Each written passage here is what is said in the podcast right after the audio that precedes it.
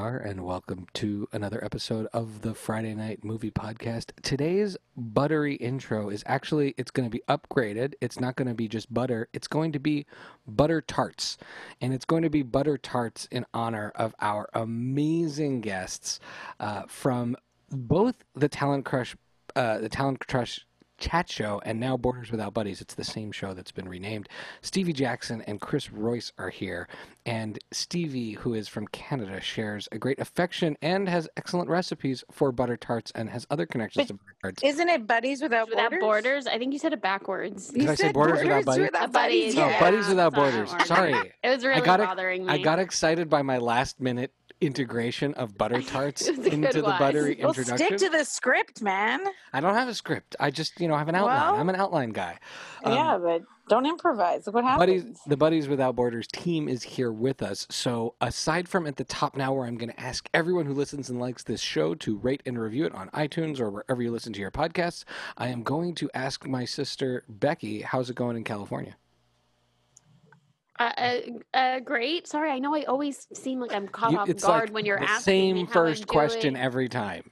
I think because I'm stuck You're- in a groundhog slash Palm Springs loop of my life. So yeah, I guess it's great. You know. Okay, good. All It's right, Lily, how are you quarantine. How are you doing? I'm I'm good. I'm hot. Are you, have but you ba- have you barricaded mom at the door so she doesn't try to be in the episode? Yes, yes. I've I've punished her. I said you have to sit outside. I was like, or, in, or inside because I'm outside because that's the only place I can be. There's so many people in my house.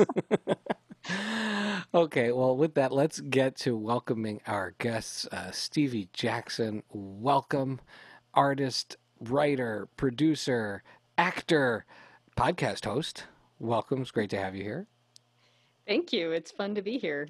Um, I I should note that I'm not really an artist. I'm a bad artist. Oh. Um, but I am. Honestly, I'm Charlotte, actor uh, and uh, producer. your show, honestly, Charlotte, leads us to believe you're an artist. I I play an artist. Oh, uh, okay. But actually, Oh, somebody else did the did the actual art for that. then, then you're a creator and by then definition an artist. And then a wonderful human who we actually becky and i got a chance to meet in person when we were out in san francisco for sf sketchfest.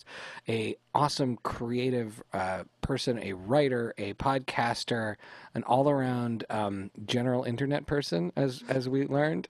Mr chris royce welcome. Thank you so much for having us on. And I will uh, just jump in also to say that Stevie is very much an artist. She's a performance artist, if not a fine artist. Absolutely. And and performance arts are just fine with us.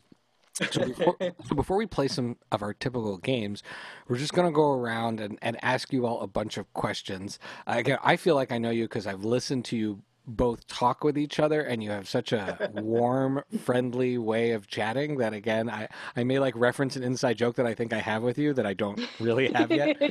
Um, yeah, yeah, that's fair. um, but let's start with where, where I where I found you all, which is Talent Crush and Buddies Without Borders, and, and, and what are those shows about, and how did you make the transition from one to the other, Wow, did we make a transition? I don't know. or do they both still exist and they're just on the same feed? That's cool too. They're on the same feed. Um, we really just changed the name. Oh, okay. That's really all we did. It is, uh, as you put it earlier, it really is the same show. Um, and we just we felt like we had painted ourselves into a bit of a corner with our title. Like we needed to have more interviews than we were capable of having. Yeah, Uh, and so we decided to try to give ourselves a broader. Um, uh, it's early, you guys. Oh yeah, it is early. You're on the West Coast. It is. So so I I found your show a as broader range. you were Broader honoring framework. you were honoring things you loved, like artists who you had talent crushes on, right? It wasn't necessarily romantic, but Yes, Yeah, that's right. know, It was Josh. never romantic that the- that we know of. there is there the Joshua Malina theme episode, which was one of my favorites. Um, uh, you also interviewed like the probably the biggest t- collective talent crush of this podcast, Janet Varney. There's an amazing two part episode that you did. yes. Um, well, how did, how did but how do you all know each other? And and- and and what made you decide? Okay, we're gonna do this. One of us is in San Francisco. One of us is in BC. Uh, well, I'm. I'll take this part of it. Uh, I've been thinking about doing a podcast for many years, which is the story of all of my creative projects. It, I think about it for many years before it gets anywhere. Uh, and Steve and I became pals just sort of over Twitter and sort of the JV sphere, the way, and we all know each other at this point. That's cool. Uh, and she came down for an SF Sketchfest a few years back and was sort of talking about, oh, I have all these grand ideas. And she sort of, I think it was after she had gotten home, we were having a text interchange, and she said, uh, oh, if you actually start your podcast, which is the way I phrased it, not the way she phrased it at me, uh, I would love to be a guest. And I was like, well, I like talking to this person. Like, I could use some accountability. Do you want to try doing this with me? And we both got quite excited about the idea and put some ideas back and forth and came up with the sort of talent crush idea as a frame for a show because you can't just you know unless you're starting your podcast as like conan o'brien level famous you can't Mhm. just have your name be the show. You need a pitch.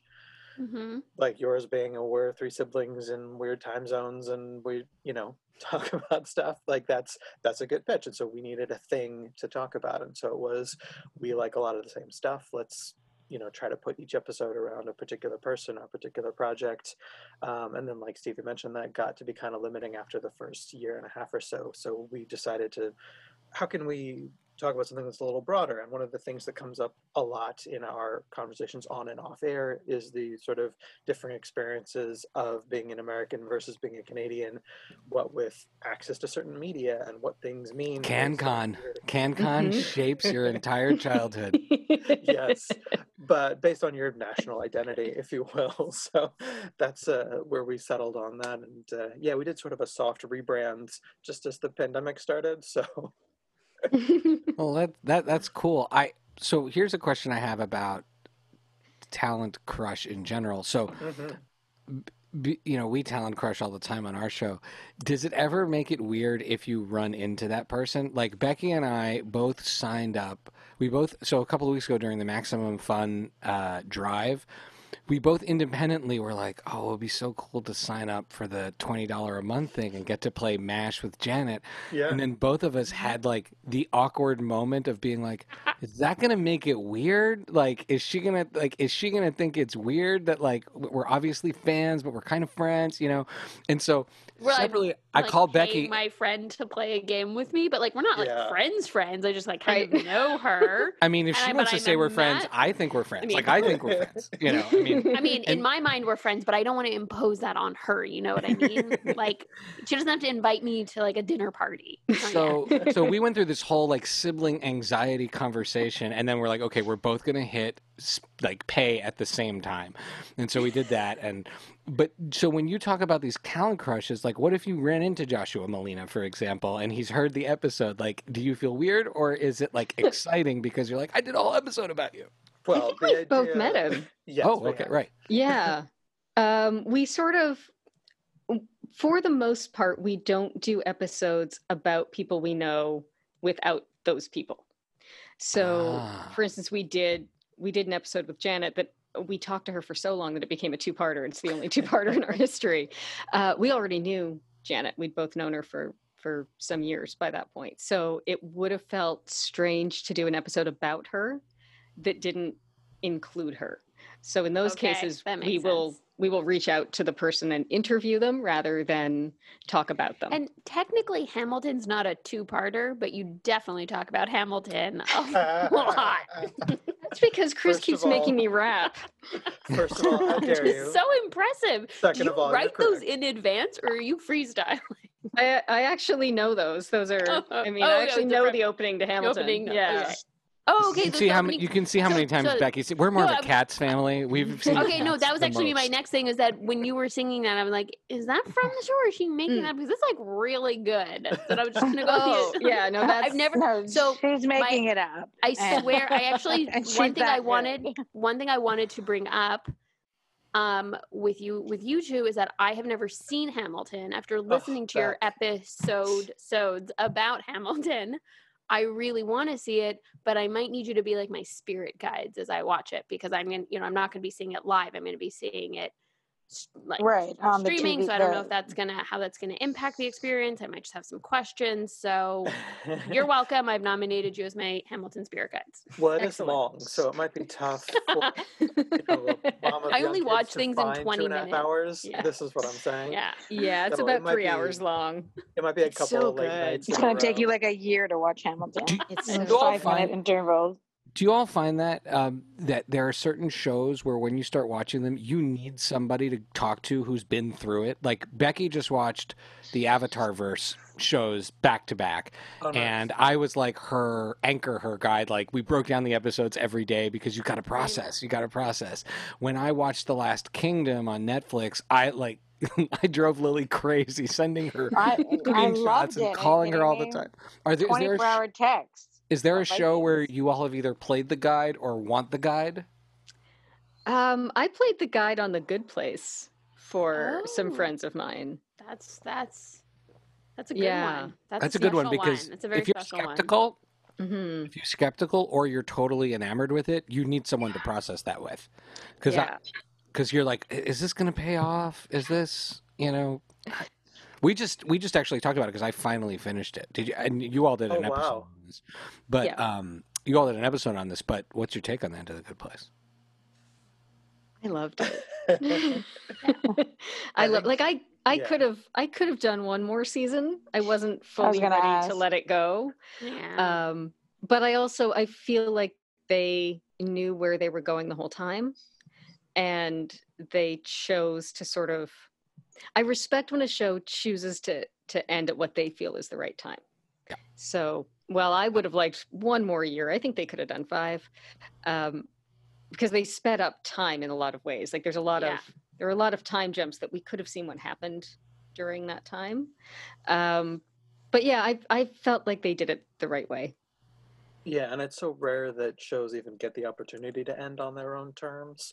That Right, like, that's exactly. really valuable when it happens. But I think that The Good. Place is a good example of a show for me where if I'm really in love with something, I don't want to talk about it with other people. I want to have my own experience with it. We talk about that on this Mm. show. Yeah, I don't want somebody to jump in and like, oh, but you saw that thing where there's like a boom mic in every shot. We- we call it- like whatever we- we call it would say. Being show emotional Yeah, when it's like your thing. It's very Um, specialty. I, when I you- will say yeah. that like I kept being so scared that they'd cancel it every season. So when I knew that there was going to be an ending, I was like, oh, well, at least I'll take like a proper ending as opposed to just not coming back Mm-hmm. because I was like so nervous. I, I think Yeah. streaming culture though has put pressure. You know, in the syndication days, this is my theory. I have no idea. I don't know anything. about it. in the syndication era, it was get to 100 episodes.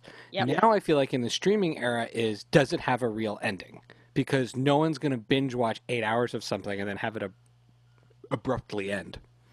Uh, yeah, I feel like we've gotten back to shorter seasons somehow and shorter i mean netflix bails on everything after two years and i i find it really hard now to get attached to a show on netflix particularly because i know i'm going to get two seasons and that they might end on a, on a cliffhanger and never come back um Yeah, I believe So- there should be a fan contract. Like, like when you sign up for a streaming service, we will promise you at least a two-hour finale epilogue show. Something like that. right. Like what Like happened we- with Sense Fan 8 con- yeah like i don't they had to like do something because they just left so many people hanging. yeah they made like a like a little movie. I really don't mind a one season wonder. I think sometimes that can be good. Mhm. Um, or an anthology kind of a thing, like you all were talking recently about The Sinner. Oh yeah, And That yeah, and I loved, I've only seen the first season Me and I was happy with the first season. I feel no need to watch the second season. Like I know it Mhm. exists, but I haven't bothered because that was a contained story. And so I can get behind that where it's kind of a, its own mini series. I like that. But what I Yeah. I don't like something where they leave it open ended and then they cancel it because I had a traumatic experience with that in the 90s where I was really into a show and then it didn't get renewed for season 3 and we'll never know what happened. wait, which show? Uh, it was called Reasonable Doubts. It was a law show. Oh, was it a Canadian Um, law show? No, no, it's American. Um, it was on NBC. It starred Marlee Matlin and Mark Harmon.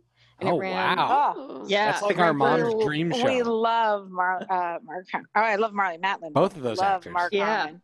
It was great. You can find Uh, some episodes on it appear from time to time on YouTube because, and they have Portuguese subtitles because I guess there's somebody out Was there. It was a hit in Portugal.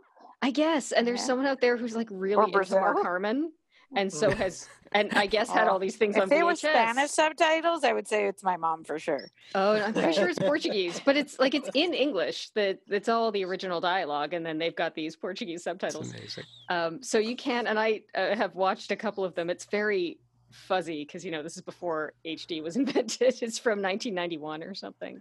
Well, Shy loves Um, a good a good challenge when it comes Yeah, to I'll say- tracking down obscure. Out of print Shows. shows. 'cause, Oh, yeah. you know, if you can find it, I, I will- Be Watch forever out. I'll. I'll Watch do what I can. I, I actually incredible. bought one of the first things. I was so honored you guys mentioned one of my questions on on one of your show early on is I went and found some dude who was selling like his like his VHS collection, but on DVD of all of the You Can't Do That on Television. And so oh my god! I have this You Can't Do That on. Television set that's like from some from some TV station in Utah or something like that. really, really, really bizarre. Well, speaking of shows, I really, want to make sure to talk about your all your amazing stuff. So let's start. I'll start with CV. Honestly, Charlotte is a deliciously fun uh, workplace. It, it's I don't know how to describe. it. It's a workplace comedy. I Workplace guess. comedy, But yeah. it has like it has. I think that's it has some mystery associated with it. But at the same time that at the same time you're watching it unfold, you're like, is it a mystery or is everything just the way it is? Or That- is it that just was- like, yeah, no, but I know what you mean. You're watching, going, is this, is it that, is everything that weird, or is there, or like, what's going on? But wait, I need to ask you. Yes. Please tell me. Please just tell me about the the the origin story of Louise Lassiter, how the character came to be, how you cast the the woman who plays her. Pam I Kearns, just, I am just who I am obs- now a lifetime fan of. obsessed with this. So I need. she'll be so I happy. Some. Yes. Okay. Um, so the original, the very original script of the pilot was something that I wrote as a joke, um, because a friend of mine was living overseas. My best friend had moved overseas with her husband, and she was on a spousal visa. She wasn't allowed to work, and then they were moving back to the states where they're from, and she had to interview for jobs for the first time in years. And she was kind of nervous, so I wrote like a what not to do script. and sent it to her just to make her laugh. And then that sat on my hard drive for like a year. And then my writing partner, Joan, and I were at a drinks night that we have periodically when we're allowed out in public with uh, friends. And we started talking, and I'd had like just enough wine that I felt okay saying, I have this script that I don't know what to do with. Um, and so I sent it to her and we ended up workshopping it together. So always when someone says they'll read your script and you're still a little bit drunk, always email it right then 'cause before you can chicken out. So uh, Joan and I worked on that. And in the original script, um, Louise was a man. She didn't have a name. She was just interviewer, and she was just kind of this Mm. sort of. I love that it's a woman though. Love, Yeah, love, the- love. It was the first change we made. Okay. Yeah. Because was we that a writing been sitting change or a around lamenting writing. Well both. We didn't change any dialogue. We Oh, just okay. decided that this would be a woman because we'd been sitting around lamenting the lack of good roles for women. And then we looked at the script and went wait a minute. This is a good, it's a great role. It is such a great role. yeah. It's like why would we not make this a woman? And we kept the dialogue i'd say 95% the same in the pilot. Mm-hmm. and we just made it a woman gave her a name we decided we liked charlotte was already charlotte chandler we decided we liked the Mhm. alliteration of that yeah, so we went with louise noticed that. lassiter but then we had to Ah. cast it Right. um, and it's louise is actually pam is the only actor in the entire show who auditioned for her part um, Wow.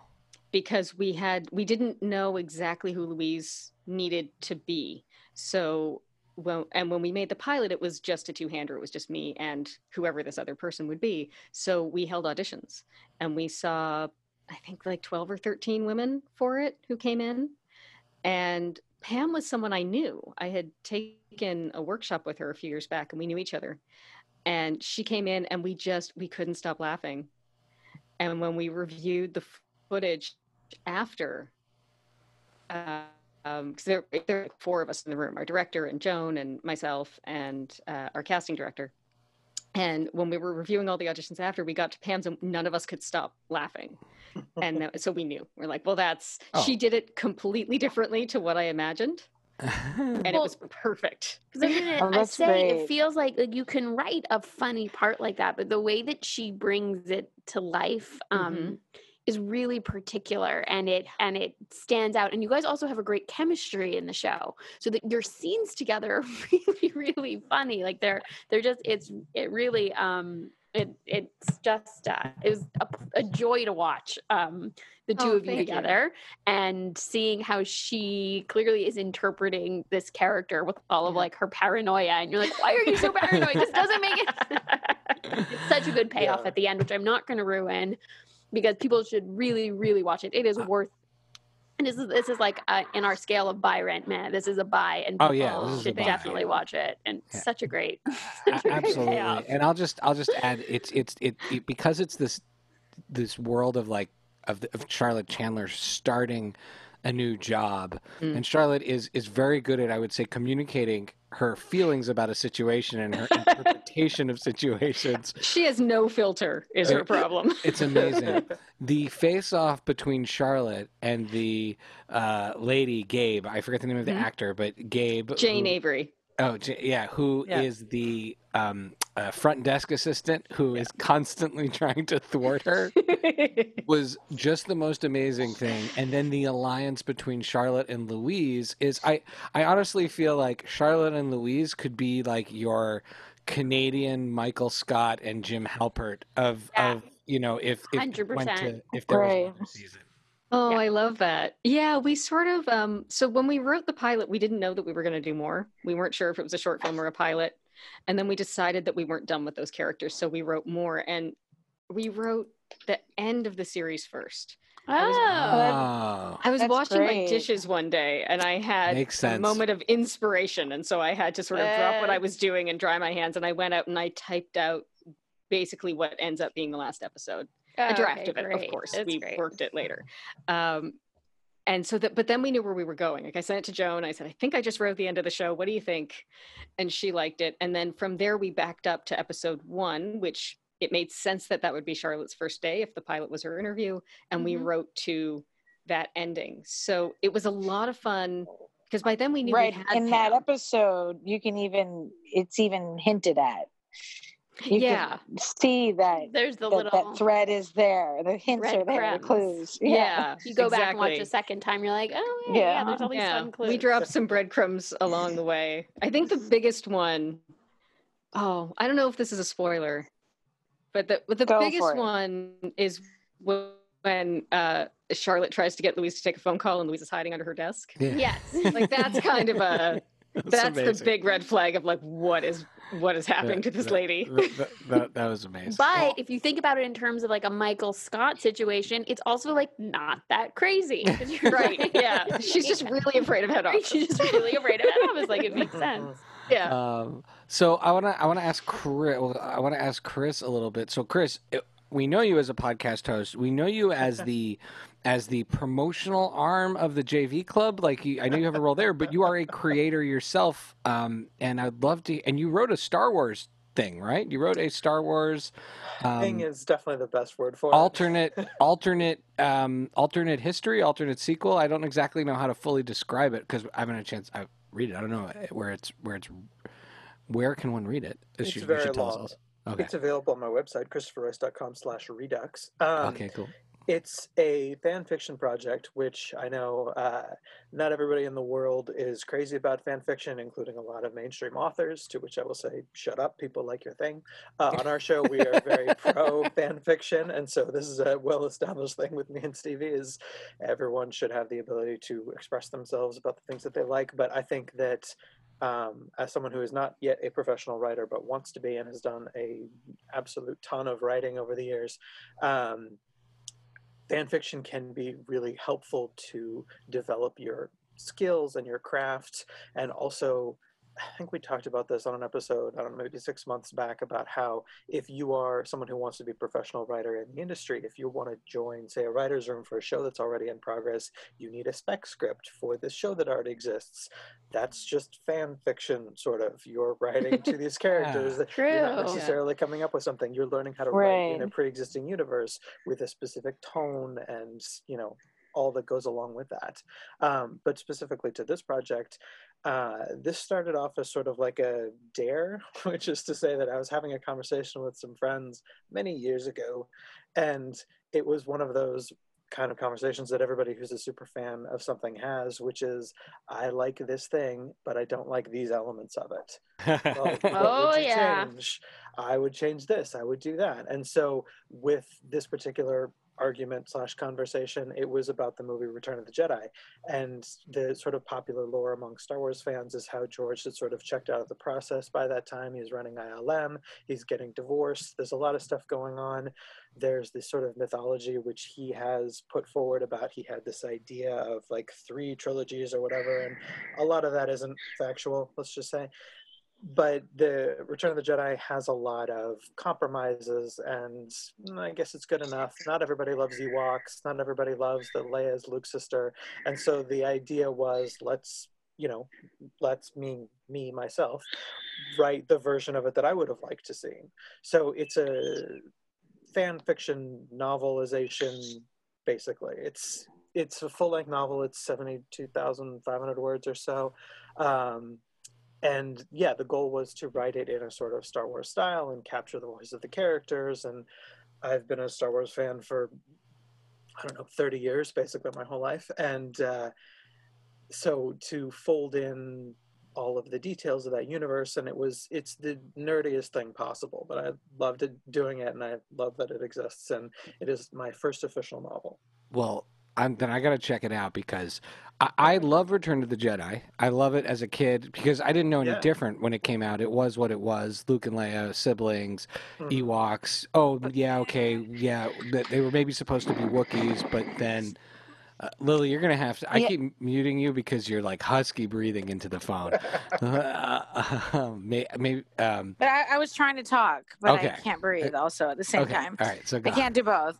I was going to say that you're about to commission Chris to write um, uh, Last Jedi script. Well, well, well I, am uh, winding up to it. Lily, Lily, he's he's teeing it up. Let I'm, him let him I'm get there. winding up to it. So we all know where it's going. Well, Return of the Jedi is fine for me, but uh, anyone who listens to this podcast knows that I was just downright traumatized by the Last Jedi.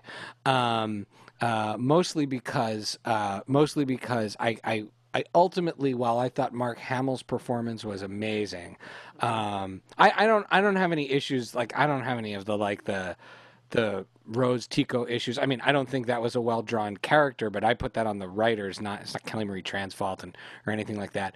Um, no, but I, I I I argue that the like the fundamental decision to um, take the hero of the story and have them have them do something that was so against their character, right? Their whole premise of Luke Skywalker was believing there was good in people, and that through this like weird mistake of things, he almost killed his nephew, and sure. then checked out, and then like we don't, you know, we're sort of like we if if you grew up on him, you're sort of like it, it was almost it was like the anti Star Wars movie, which I think is neat for fan fiction, but for me it, it like broke my heart um, in in so many ways. Um, and then let's not forget like there are just bad elements of that movie. There's an entire plot line with you know Finn that makes no sense, um, uh, and you have Princess Leia floating through space. So my question is: A, where do you stand on the Last Jedi? Which is totally fine if you like it. I mean, you're our guest. I respect you. But also, if you were to rewrite it, where which direction would you take it? Because we've had another oh, one of our man. other favorite guests, Mike Roberts. Um, who's a director, and uh, his show Dallas and Robo, by the way, is he created is now on Syfy. it was on YouTube now; it's on Syfy. Um, so people should check that out because it's awesome. But he pitched us a whole different version of The Last Jedi that was like amazing. And I was like, I can't believe they didn't make that movie.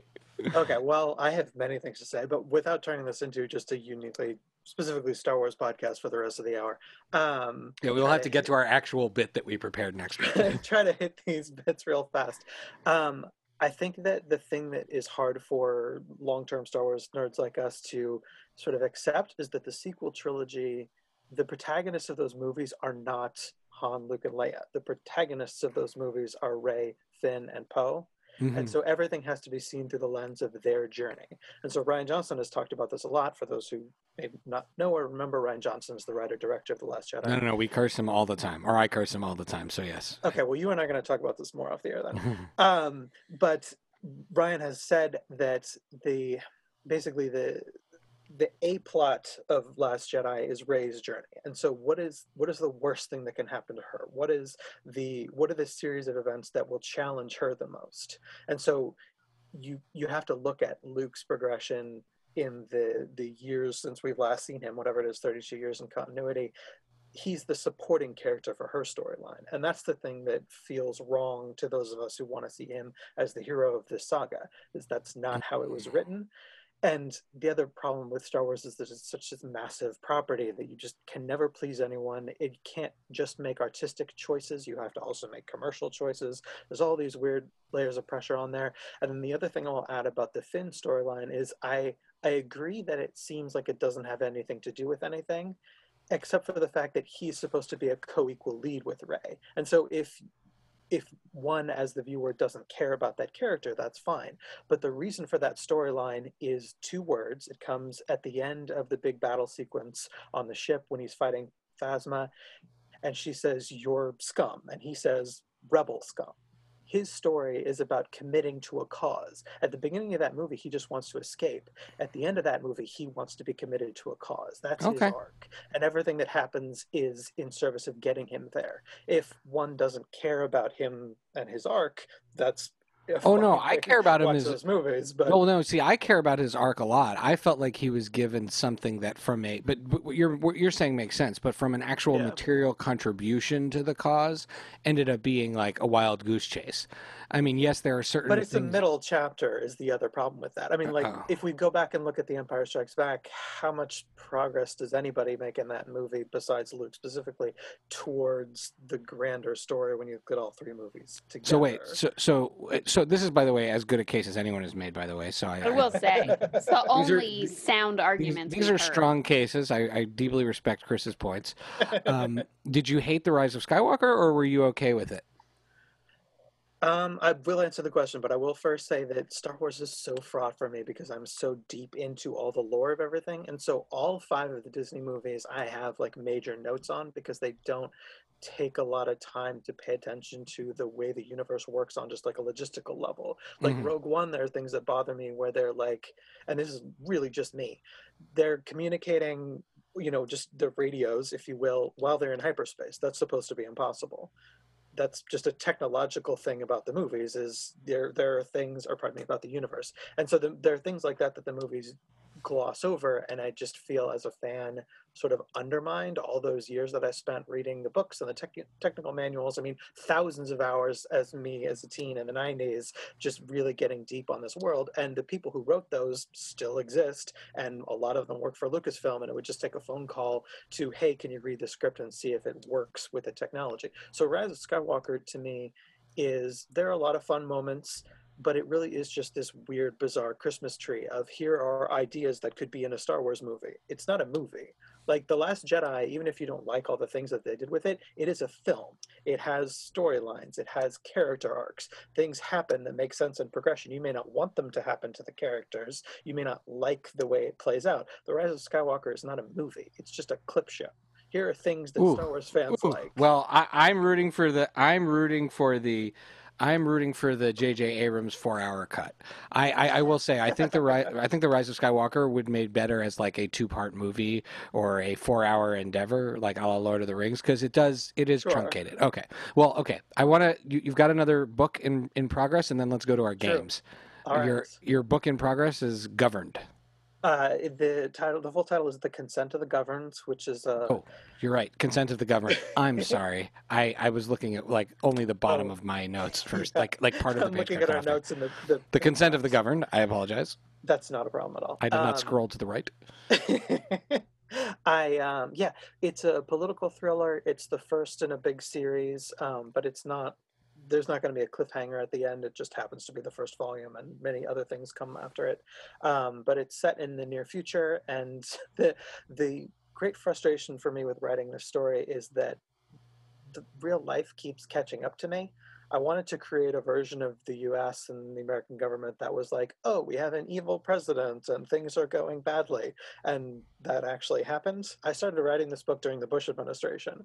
And a lot of the ideas I had then seemed far fetched. And now, like, the news has scooped my fiction.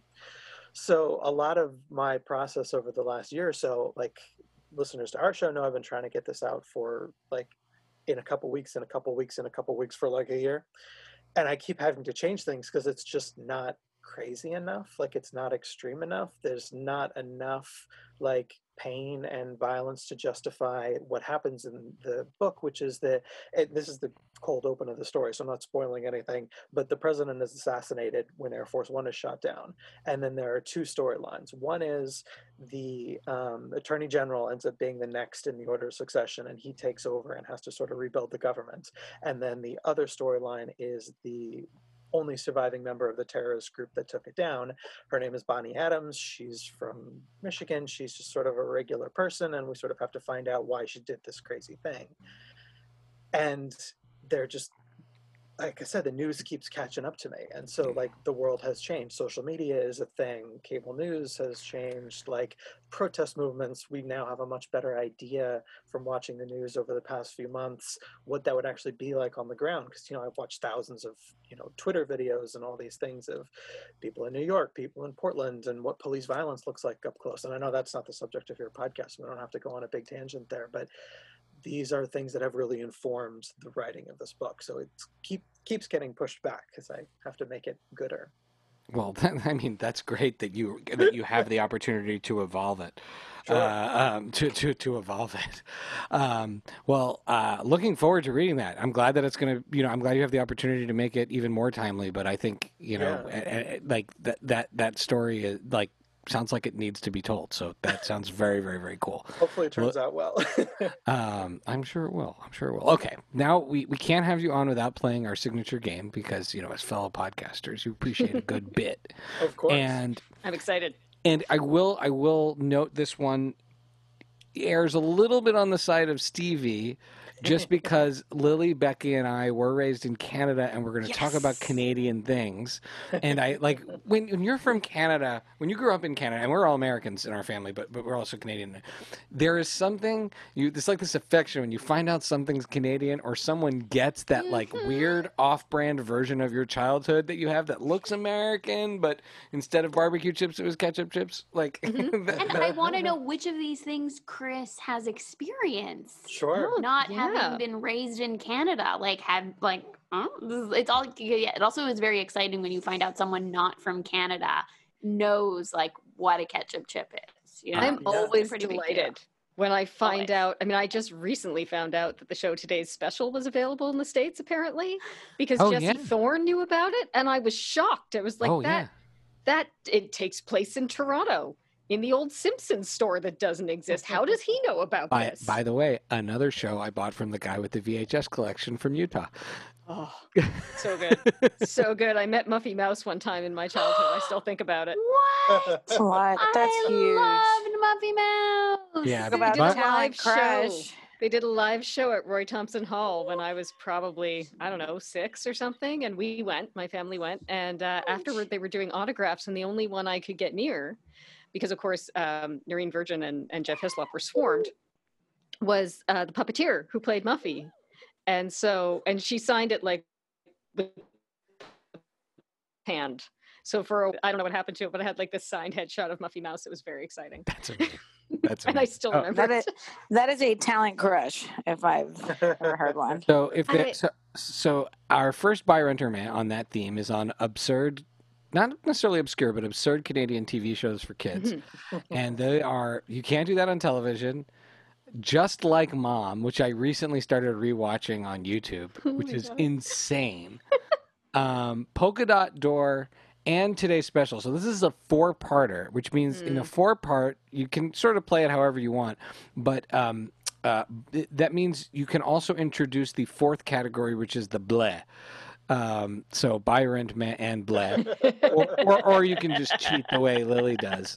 And who would like to start, Chris or Stevie? Well, we'll I have make you all the no focus of knowledge of any of these things. Oh. So I will. Can I just give everything a rent? Well, uh, why don't why don't I start and I'll provide Fair a brief enough. description and that will help you. Yes. Fair enough. Okay, so uh, you can't do that on television.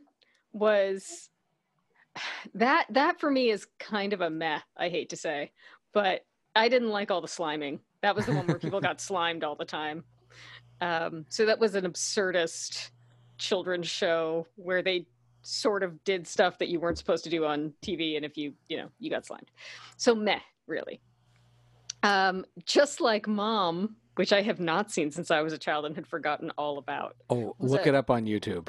Wow. It was a cooking show, right? It was a children's cooking show where they tried to like make muffins or something just like mom, but they did not necessarily know what they were doing. it was like a it was like a it was like a newlyweds game with a kid and Oh their God. mom and they'd have to guess things Oh. about what their kids or their parents liked and at the end the kid would have to cook some disgusting mix of food and they'd serve it to their parents and their parents would be like this has raisins and pickles in it my kid loves pickles this must be jimmy's but Oh. if you go back and you watch it Oh, no. the host is like absolutely abhorrent abhorrent this host and it, i mean I, I couldn't believe i used to watch it on the afternoon syndicated show so that's that's I, my, I remember watching it and I'd forgotten about everything except the cooking segment. It's so gonna- yes, I, I'm going to go find that. That's that's definitely a rent.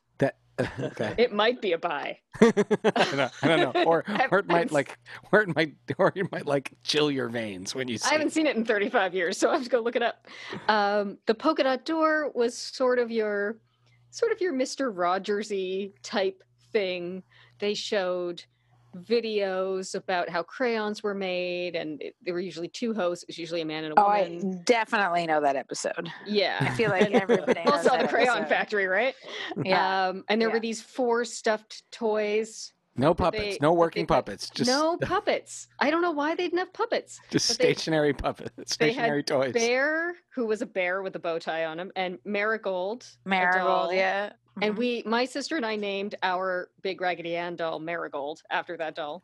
amazing And then there were these two egg-shaped toys called Humpty and Dumpty, and I think there was also a little stuffed mouse that lived in a clock for some reason. Uh, and they like they told stories and played in the sandbox and It was like super low budget. super low budget. Super super, low but so many people started on po- that there's- show. Pokeroo. And then the Pokeroo. The Pokeroo was The a kangaroo-like entity that would show up toward the end of every episode, and only one host would ever see them. And then, and something Because the other one would is happen. probably playing him. probably in the costume. Probably. It's so Yeah. That's my assumption.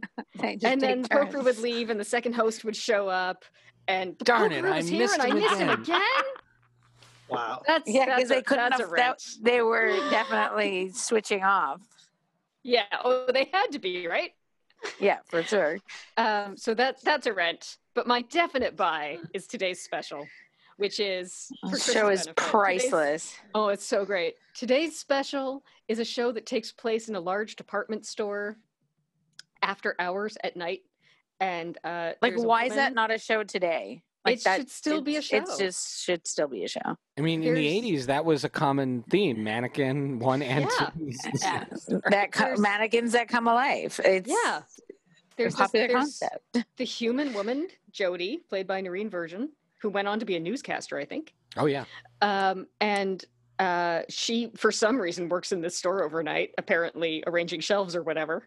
But she, she's the lone employee in the store, That's when you want to do your and visuals then uh, merchandising named is the Jeff. And when the you put a hat on him, yeah, you put a hat on this mannequin, you say the magic words, hocus pocus alamagocus, and he comes to life. Oh, I forgot the words. Yeah, and then he sings and dances, and there's a, a mouse because the store is infested, uh, named Muffy, who lives in the store.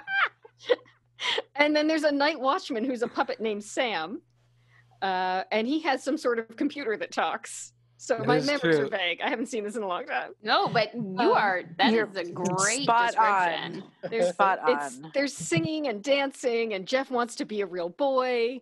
And then if anyone else shows up, they have to take his hat off right quick, so he goes back to being a mannequin because no one can know that Jeff comes to life. Jeff a Jeff buy. Hislop was the is the Hyslop or Hislop, and he Hislop. played the Phantom in Phantom of the Opera on stage at like on the tour in in Canada when Oh, we were yeah. kids, and it was a big deal that Jeff was going to be in that. Yeah, he's uh he's done a lot of stuff. He's he's Canadian theater royalty. He he was also in Once Upon a Giant, which might be the single greatest TV Uh, special. Love that. the Do you history of remember Canada. that, Stevie? Did you I see that as a kid? Oh, I'm gonna I'm gonna show I I send gotta you must a have link. seen it, but I would like It's to- So It's a. Wayne and Shuster. It's like one of Wayne and Steve Shuster's. baby. Oh yeah. All right, very Jackie- excited about the baby. Jackie's always got one baby. Okay, all right. So let's go to. I feel like we. I feel like we captured that category, and we want to get Yeah, to our I'm- Yes. Sorry, I talked too much. Well, well done. All right, No, you represented us perfectly. Yeah. You Perfect. represented Correct Canada. answers, Thank yeah. you. Chris. Based on this, is there one that you would buy based on these descriptions? Uh, the only thing that jumped out at me was the idea of like, oh, you just missed this person who was just. I love that bit. Uh, my one of my favorite podcasters, Matt Gorley, is always doing a version of that with one of his like superego characters or something. If they happen to jump in, like, oh, Ian Fleming wants to say something, and so Matt has to like go to the bathroom, and I mean, you know, obviously it's audio, so. But they're, they're always doing that on Super Ego or Pistol Shrimp. So James Bonding is like, oh Matt, you just missed so and so. It's like, oh, not again. I just that that bit never gets old for me. All right, I'm, I'm gonna I'm gonna I'm gonna bring in a hope. Well, let's see. Okay, I'm gonna jump around on the list here because I want to do one where Chris definitely knows most, if not all, of the characters here. That's fair. So let's talk about actors born in Canada, and this is like we. I always try to insert strange rules at times for myself in these situations to like help because there's so many actors born in Canada. So the rule many. for the rule for this one was actors born in different provinces. Okay, so we have the great Catherine O'Hara of Schitt's Creek and Beetlejuice and everything in between, right?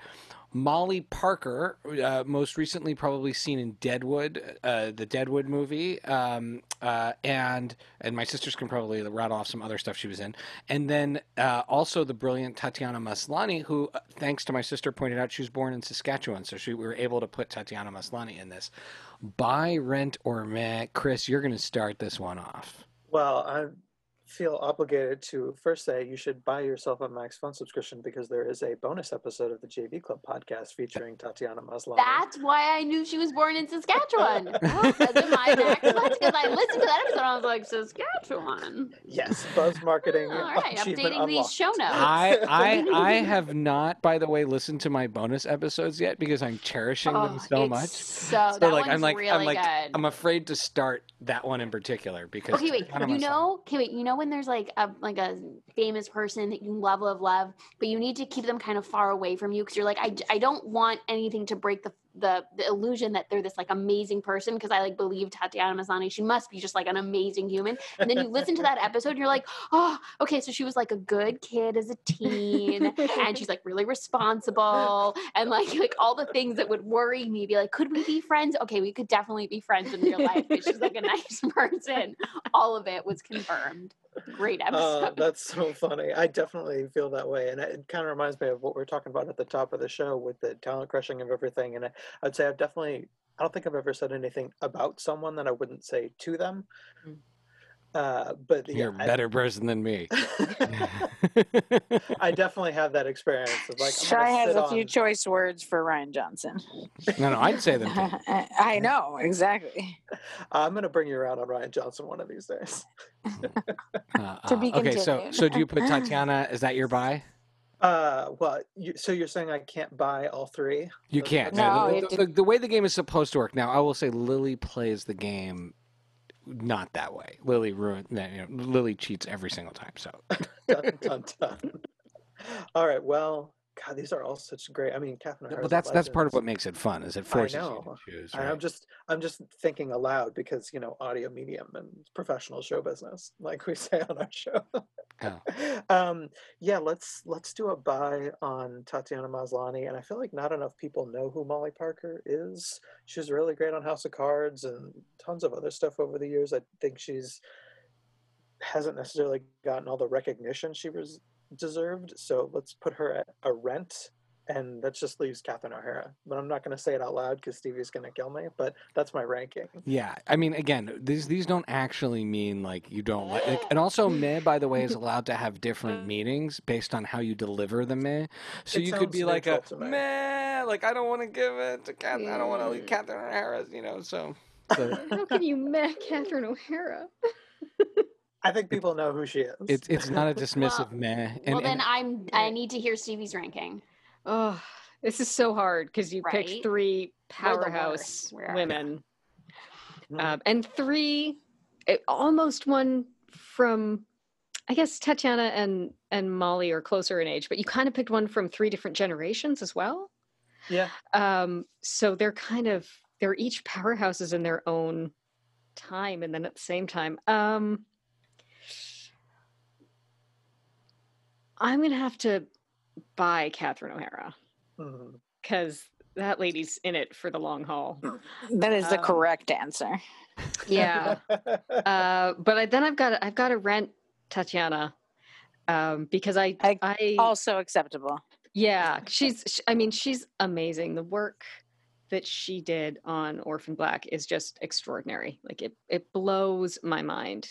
Yeah. Um, I remember one time seeing a full cast photo from Orphan Black, and of course there was only one Tatiana in it, and I was very confused for a moment. Like my brain was like, yeah. oh right there's only one of her um Yep. we went we we went to the same improv training place at different times so i've never met her but we're a little bit in that same world so i have it on good authority that she's an amazing person Oh. um so i'll i'll, I'll rent her only because i'm not allowed to buy both and uh, sh- i would say she's a rent repeatedly you know like how you take the same book out of the library Oh, all the yeah, time Yeah, yeah, yeah. Or how and how- then yeah. yeah I'm, I'm gonna have i'm gonna have to meh molly not because i don't like her not because i think she's not amazing but i i'm not as familiar with all of her work that's fair. so on on that basis like i've seen some of it but i've like for instance i've not seen deadwood um she's amazing so i hate to i hate to do it to her um but i'm But I feel like to- she also does creepy really well, which yeah makes which- me creeped mm. out. So I would Right, so say you it's could- too, too too realistic. So you could best you could base your man not on her as an actor, but her characters creep you out. Like her Yes, character in Deadwood is is unsettling for most of the time. Hmm. She's so so that's where she would get a met for me. I'm gonna just say I, I gotta buy Tatiana because while Catherine O'Hara you, you did the long hauls exactly describe her like she is like she you know there's decades upon decades of Catherine O'Hara that could win any category anytime. Mhm. Ta- in my mind, Tatiana Maslany does not need to do anything ever again after she did. yeah, maybe. That she that has is proven herself that is yes so great. I mean, but I will say she also voices one of the characters on Three Below, which is an amazing animated series, and it's another voice that I'd never heard her do. It's a little bit like Helena. But okay, okay, oh, i didn't All know right. that all right. We will end our by renter meh on one last one here, and then we'll we'll we'll have to wrap up the show. Um, chips based. But that's what happens on a podcast, right? People bounce around. Chips based snacks. Can't can't talk about can't talk with a Canadian without saying chi- ketchup chips, all dress chips, or the not often recognized Hostess. Um, uh, remember the Munchies? Hostess Munchies, Yeah. dill pickle chips. so i have a question about this are are dill pickle chips not a thing in america I think you No. see them now in hipster chip brands, but the first time no, I I, ever can't. saw them, Really? No, were- no, no. Dill pickle chips definitely have to originate in Canada. I had never. Seen them. No, but I mean, do they anywhere exist in the U.S.? I've never think, seen them in like, the I- U.S. artisanal hipster brands have. Like them. people are Oh. pickling everything here, as we know from American Pickle, which Shai and I Chris, both as our full American, as our full American, what do you say? Well, when I hear dill pickle chips, I think of literally pickles, you know, cucumbers. But I am googling on the side here, and both Lay's and the Kettle brands sell dill pickle. But like chips. that's again a recent thing. This was not happening in like the eighties. Lay's I don't acquired Lay's, I believe, acquired Oh. Hostess chips in Oh. Canada, or they were rebranded from Hostess to Lay's. So, what is making Wow. people think that this is a good idea still? 30 years later, dill pickle chips are 40 years later. not the worst No. thing. They're no i i mean i pretty good. my my ranking is is easy on this one. I would say um, buy Ruffles all dressed. Oh, Yes, Oh, Stevie. yes, Yes. Yes, Yes. like if you're if, if I'm gonna all have chips, it's gonna be Ruffles all dressed. I'm not really a chip person, but I would eat in those. the old bag, not that commemorative American one with the big Canadian flag, but that 80, no, no, no, like the actual. Yeah. Yeah. Yeah, yeah, the real one. I hope they still make those. I don't actually know. They they do make them oh, good. they do. okay. Because I Now I put them in my to the s- suitcase when I come back, and they, they end up like smashed into space dust, and I just like gargle them. Yeah. Um, I would rent ketchup chips. I like them. That's another thing that I was a full-on adult before I knew they were Canadian, and I was today years old when I learned that dill pickle chips were Canadian because they've just been a staple of my life at parties. But meh on the dill pickle, like they're okay. If you're going to put chips on a sandwich, which is another phenomenon I don't understand, but if you're going to, My wife. I would good choose the dill pickle ones. That's Yeah, a good point. Solid Yeah. points. Yeah. So that's that's what I would do. Again, Okay. to move. All right, Chris. That's the right answer. I'm gonna. I'm gonna read this because I can't believe it's real. All dressed chips are a potato chip flavor popular in Canada. The flavor Yes. combines the potato, Yes. potato chip flavors of barbecue, ketchup, Yes. sour cream Yes. and onion, and Mhm. salt Yes. and vinegar. It's Right. all the Yes. flavors. But No. it's so good, but it's none of those veto. flavors. That's It's right. not, It also no, is but it's none of none those of flavors. those Yeah. flavors. Yeah, Lily's That's right. It's all of them and none of them at the same time. and it's none incredible. of them. It's, It's, its more of like a paprika with like a little bit of I don't know, maybe vinaigrette. They're Like so a good. Sour. They're so good. Chris, They're gonna, so good. Chris, as a thank, uh, Chris and Stevie, as thank you for being on this podcast. I need your addresses. You will be food thank yous from Friday Night Movie. I Can I- disagree that this should Can I sign up for one? Can that be like my I've bonus content you- if I I've sign sent- up for Friday night movie? Exactly. Our Patreon will just be me buying you Canadian foods. Someone's gonna get like I a. am. I'm happy to mail them. if, if you give me an address, happy to mail you like chips and coffee crisp bars. Oh, that's amazing. And Uh, actually, with the with the Indiegogo for my band's last EP, the one of the levels at which you could get in on, you got a chocolate bar mailed to you from my writing partner and writing performing partner in Canada, which Nice. turned out to be like expensive enough that we just it was a wash in the You, end. But you got to do it in batches. You got to like Yeah. uh, my best friend and I used to trade candy. We haven't done it in a while, but she would send. She lives in Ohio, so she would send me American candy, and I would send her Canadian candy. Ooh, Because ooh. We each like things that only exist in the other country. Like I can't get a That's- Zagnut bar here. yeah. Oh Mm. yeah, Zagnut, which I didn't know was real. I just thought it was a made up thing in Beetlejuice when he the Zagnut when he gets it to eat the bug. All right. Uh, well, let's let's hit to Rex and shoutouts. Chris, um, recommendations, shoutouts, anything you're watching or listening to that you think is awesome? Well, I'm actually I'm gonna break your format for a quick second here Oh. and give you a recommendation for this show, which is on your Palm Springs episode. You had Hmm. a which one do you like better game, and I have a name for the game that you Oh, like. yeah. yeah. That's amazing. Yes, that's Yeah. amazing. I'm calling it the Comparathon. Ooh. Ooh. I like that. I feel like Yeah, You done. don't have to use Comparison. it, but that's my no, offer. done and done. That's amazing. This is like Good like job, Chris. yes. All right. the Marathon. I love it. All right. Well, next time you guys come on, we're just doing a comparison. It's going to be amazing. Uh, That's but as for my Chris. my actual recs and shout outs, um, I gave you a couple here that I'm gonna. Um, sorry, uh, for the listener, I'm looking at our shared document and Shai is typing in it. And I was Oh, yeah. out for a second. I Um, cannot forget that. I'm gonna I'm gonna shout out the uh, TV show News Radio, which is from the Ah. 90s, and I recently rewatched it because I needed a, a comfort watch uh, during the end times here. Uh, it's a show that went into syndication around the time I was in high school. It was on from I think 95 to 99, and it was on like all hours of the day and night on multiple channels. So it was Oh, always yeah. my go-to when I was homesick, and I would watch it you know, basically all day, but you'd have to, this is before cable, so you'd have to switch from like channel 5 to channel 13 back to channel 5, depending on what time of day it was. It's uh, Dave Foley, it's Stephen Root, Oh. it's uh, Phil Phil Hartman. Hartman's last big performance, um, Maura Tierney, Vicki Lewis, um, Khandi Alexander. It's a phenomenal cast. It's a workplace comedy that is just relentlessly weird and strange.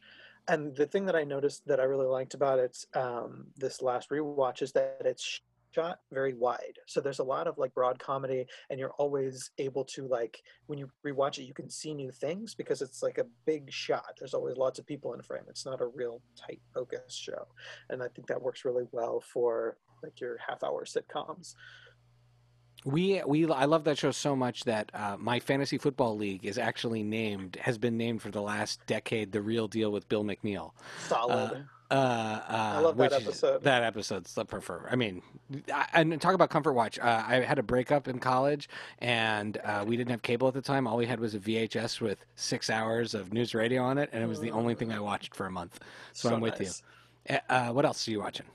Uh, that's the main thing that I'm watching. Um, but I also wanted to shout out uh, a book by a uh, video essayist named Lindsay Ellis. It's her debut novel. It's called Axiom's End. It is a nominally a sci-fi story. It's set during the Bush administration, so it's sort of historical fiction, which is an odd thing to say for it's 13 years old. But you know, it was a different time. Uh, but it's a first contact scenario. There's a protagonist named Cora, and she gets sort of dragooned into being the interpreter for this alien creature called ampersand and it's got government conspiracies it's got family drama it's incredibly insightful and humanistic there's lots of interesting stuff about linguistics it's artistic and scientific and i just love the shit out of it i can't wait to read it again she's got the sequel coming in sometime next year i'm very desperate to read it That's awesome. Oh, that's very cool. All right, Stevie, what are you what are you shouting out to or watching? Um, I have been enjoying Sugar Rush on Netflix, which is a, a cake making show. Essentially, oh, it's a it a competition lot in our where house. they do three rounds. Um, oh, you know it. Okay, our, our so, kids watch it. I uh, mean, the listeners may that. not, but I That's just I was just co-signing that. That that's on our show on our on our house a lot. Oh, my my niece actually introduced me to it a couple of years ago. Um, she's 14 now, so she was 13 or 12 at the time, and uh, it's it's just delightful. It's a gentle competition. I mean, I I always hate the round end where someone gets eliminated because you want to see what they'll do. Uh, happy show. The judges are all lovely people. The host is upbeat and lovely, and it's it's a nice watch in the end times. so or well pandemic times i don't think we're really in the end times um, but who knows uh, and then also that paul f. Tompkins and lauren lapkus have started a monthly thing that they call lapkus and tompkins and they change the title a little bit every month. Uh, but they're doing like an online zoom show through dynasty typewriter where they improvise together. And Oh, that's a delight. It's one of those you know you pay six dollars or something and you the money goes to charity and you can watch them live online once a once a month improvising. So that's delightful. And then uh my, my third thing was steph homekins which is so paul it's it's a paul f. Tomp heavy recommendation list. Um steph homekins is paul's podcast with his wife janie haddad tompkins. She's an actress he's a comedian. They're quarantined at home together. They release about to each other and it makes me feel like i have company. So i highly recommend that. That's awesome. That's it's an awesome. amazing it's like show. hanging out with friends. That's awesome. it's so fun. Last night's episode was delightful Oh, or last friday i guess i listened to it last night Um, all right, Becky, uh, over to you. Beck. That's awesome.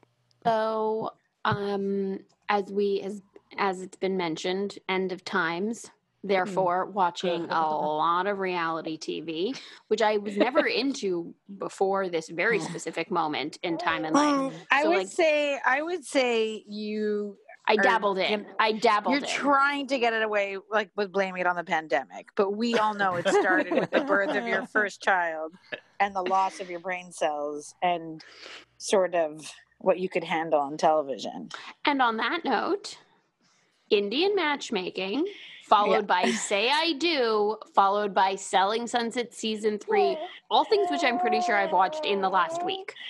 like I think I've like it's it, I, I I'm not going to get into details, but um, but oh wait, did I did I recommend Indian matchmaking already? Was that two Yes. weeks ago? Yeah, I think Allie's watching it because you recommended it at this point. I think you've I'm so recommended it th- sorry. three weeks in a row. Um, Lily, what are you watching? Well, um, I'm not doing much better. I shouldn't criticize. However, I will say that Becky's forgetting that she recommended to me uh, expecting Amy. oh Um, God, that was, but that's like proper. HBO That's, Max. that's like Yeah. a proper and, show. And I'm so Becky like, emotional "No, about like, that one." Yeah, Becky's like, no, you, you really, you really should watch it. And I was like, yeah, okay, sure. I mean, I saw her Netflix special, and she's she's fantastic. But I was like, yeah, right. And she's like, no, no, you should really watch it. And then I watched it, and it's really touching. Like, woof! It is not common to see anybody forget a woman, but like anybody be so vulnerable and so just open and honest about just when things are difficult for them. And it's like refreshing. in very, sense, it's very but it's relatable, very- and I want to say that like I think a lot of the times with you know stand-up routines or famous actors and stuff, you you can't like really you don't like really relate to what they're going through uh, but uh, her experience of being pregnant and what she struggles with with her career with her relationship is But so you, you know what's funny is that I have, it doesn't matter that she's I, famous. I was talking It's- to somebody who doesn't have a woman who doesn't have kids, and um, she was like, "Oh my god, I loved it," and I was like, "You know, the, I think the true thing about what's great about this documentary is that just." And maybe being a woman, kind of, I have to be. Maybe that would help, but just relating to struggling, like, and, and somebody who's struggling and trying to work, and eh, there's a lot that you can relate to with having nothing to do with kids um, because even if you've been pregnant, like she has a very specific issues that she goes through, and not everybody has that. And I was very impressed at how much she's willing to reveal and share, and not in like gratuitous, salacious way, but like in a this is what happens to people sometimes. So you should know. And I, I was, I was really impressed. Um, and then Shy recommended, I got two great recs from Miss Hibbs. Shy recommended Upload on Amazon. And um, I feel like Which that is was the like a real- recommendation from Brad, by the way, my friend Brad. Oh, wow. Such a great well, Sci-Fi thanks, show. Brad. Because I feel like that's a bit of like a show indipity. Because I feel like right now I needed something that was light enough, but also not too fluffy. Because if there's not like a chance that someone was murdered, my husband won't watch it. So the fact that there's like an undertone of maybe a murder in the show, Well, there There a a chance that someone was murdered. Right, Yeah. exactly. So I'm saying like I can't deal with anything too heavy right now, but the fact that like it's light yet there could have been a murder is just Mhm. great in this household. Um, and so uh, yeah, and I, I like that I don't really um know any of the actors like that well like they seem like really like fresh faces and it's funny and uh yeah i was impressed with that recommendation. I feel like why don't people more people know about this but it looks like stevie knows about it Yeah. show. Yeah, I've watched it recently, but it films here. So I knew about it when it was uh, Ah. filming its first season. I actually auditioned for it a couple times. Um, Well, then it's not. have A, well, then they're stupid for not hiring you. So. I'll get another chance. Have Yeah, you seen thanks. the whole season? No, no, I I, haven't, I haven't seen seen the whole it thing. Okay, watched it I. But it was. won't, It's 'cause so clear one- it's filmed in Canada that makes me happy too. Yeah. There was Well- one role I auditioned for, but I won't I won't spoil it for you in case you haven't seen the episode yet because it's very funny and I want you to have the experience of the scene. Okay. Okay, okay. So we'll Yeah. have to put a pin in this. Yes, but I'll Um, tell you another time. And then I watched uh, half of this with my mom yesterday. Um, I think it's called Work It on Netflix. It is their new dance sort of competition uh, teen rom com, if you will. and um, my mom was just like repeating over and over again, "This is this is the kind of movie I want to watch right now." She was like, "This is perfect. There's competition. There are teens. They're dancing. There's no like real known actors in this." She was like, "This is right up my alley at 11 o'clock on a Friday and I, or Saturday." And I was like, "Let's just do it, mom. Enjoy it. You just enjoy it." Um, it was like having like a bowl of ice cream or something. And so, Which, which, by the way, is an activity where mom probably said, "You know what would go good with know- this? Some ice cream." some ice cream. Yeah, exactly.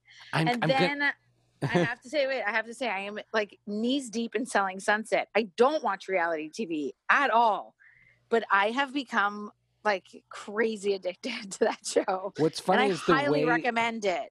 the way we made that made our way to that was Paul F. Tompkins related because we watched Space Force. Thought Tawny hmm. Newsome was amazing. Then someone Yep. after I mentioned that, someone on Twitter There you that go. said go back and watch Bajillion Dollar Properties because she's in it. Bajillion. So we went to go watch that. We uh, I sent it to my sisters and I, I bought the whole show on iTunes. I was like, I'm just buying this right away. We need to Correct own this decision. to watch Yep, yep. And so Me and it was a good I deal for all four first season. seasons. And so we we we we were, we got into watching Yes. it and and then my sisters just decided they were this was not like we needed pure more. enough. They needed the like real thing. I can't watch But they're both so real. Like the Mm. what, what you're not like fully understanding. You appreciate Bajillion so much more by watching Selling Sunset because you're like they take real plot lines. They take real stories. Yeah. Like like And there's just an not enough bajillion.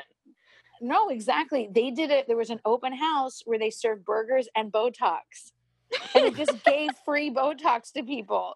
And Becky and I like, furiously writing shy, being like, Yep. "Bajillion's did their research. This shit happens.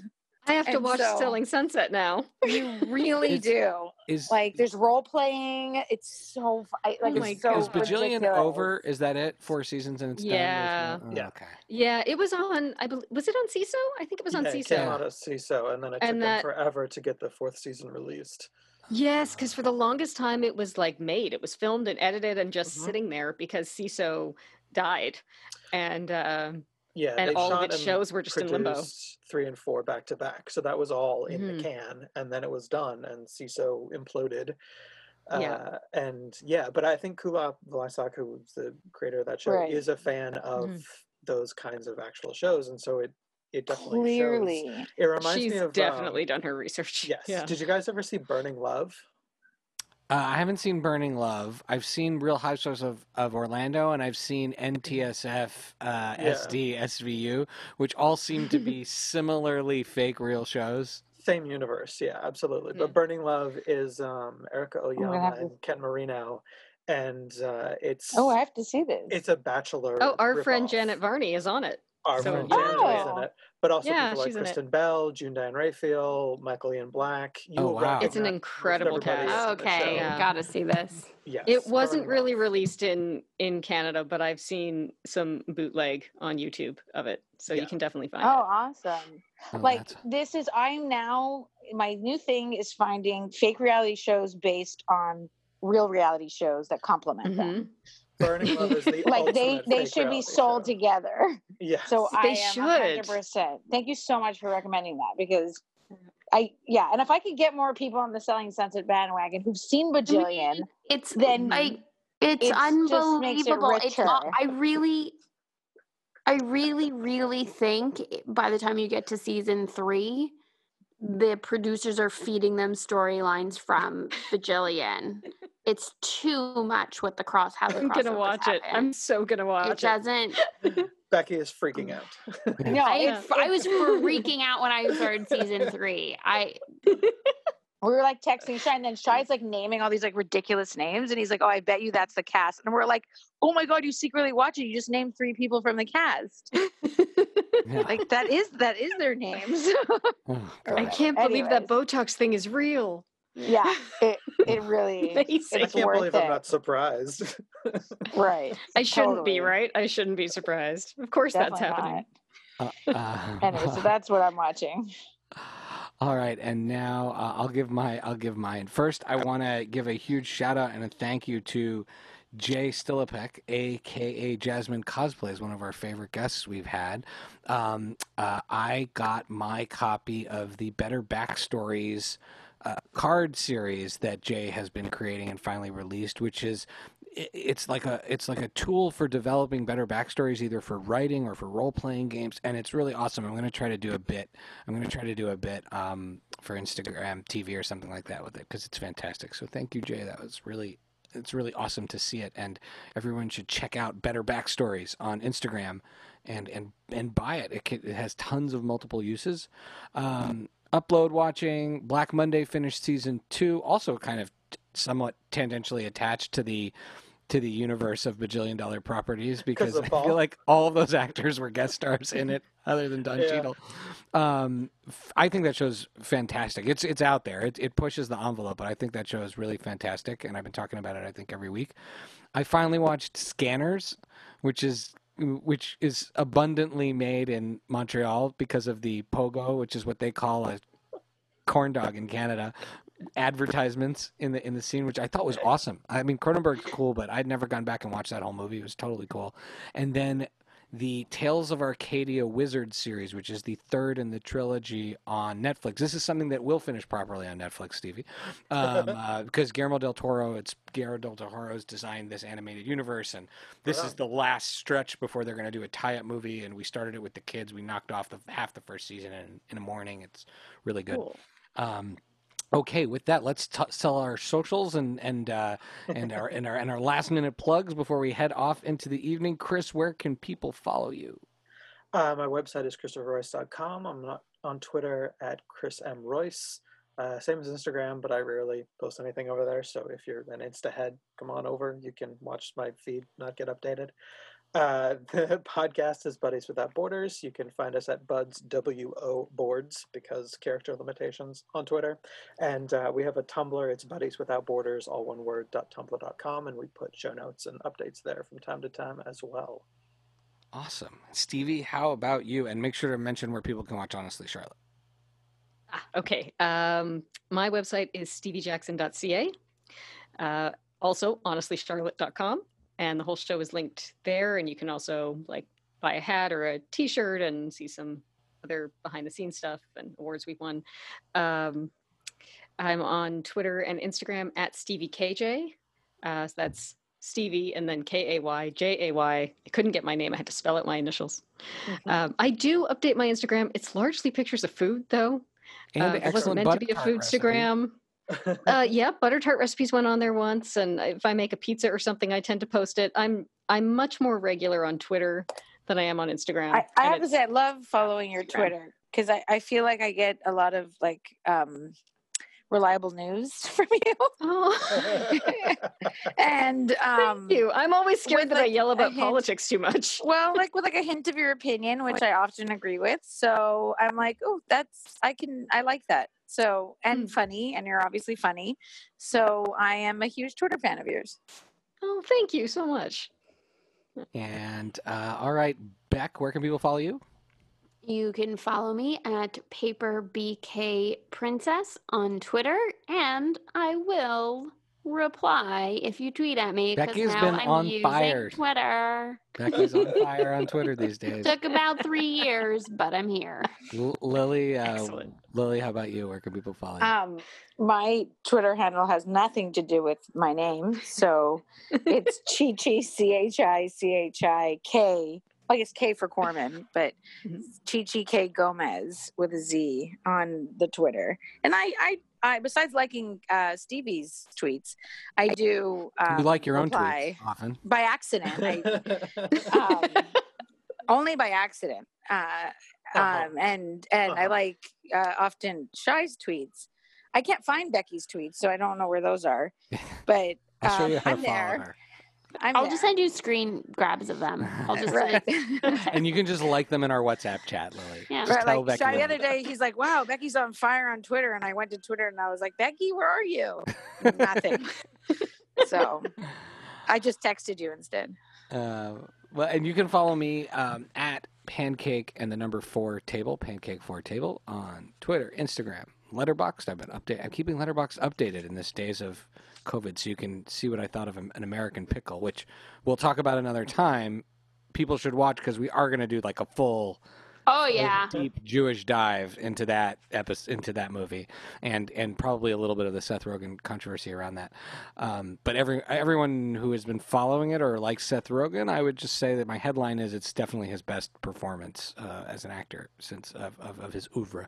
Um, anyways, my yeah, so Pancake for Table on Twitter and Instagram, at Friday Night Movie on uh, Twitter and Instagram for the for the podcast or Friday Night Movie Pod.com as a um, as another uh, reminder to everybody listening, we are as a family supporting the NAACP Legal Dece- Legal Defense Fund. and the Equal Justice Initiative. Um, these are extremely important uh, um, organizations. Just a note on the Legal Defense Fund.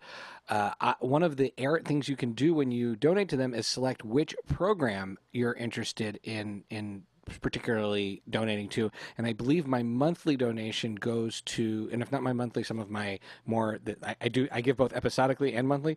But um, I've selected many times the voting rights component. And for those who are very interested in elections, particularly maybe what's going down right now with um, the, the, you know, the postal service or any other thing about being concerned about whether or not all the people who should be able to vote are going to be able to vote this year, uh, I would take a look at uh, the NAACP and, and any other organization that's doing something something to, to do with voting rights. This is a, an important time for people to make their voices heard.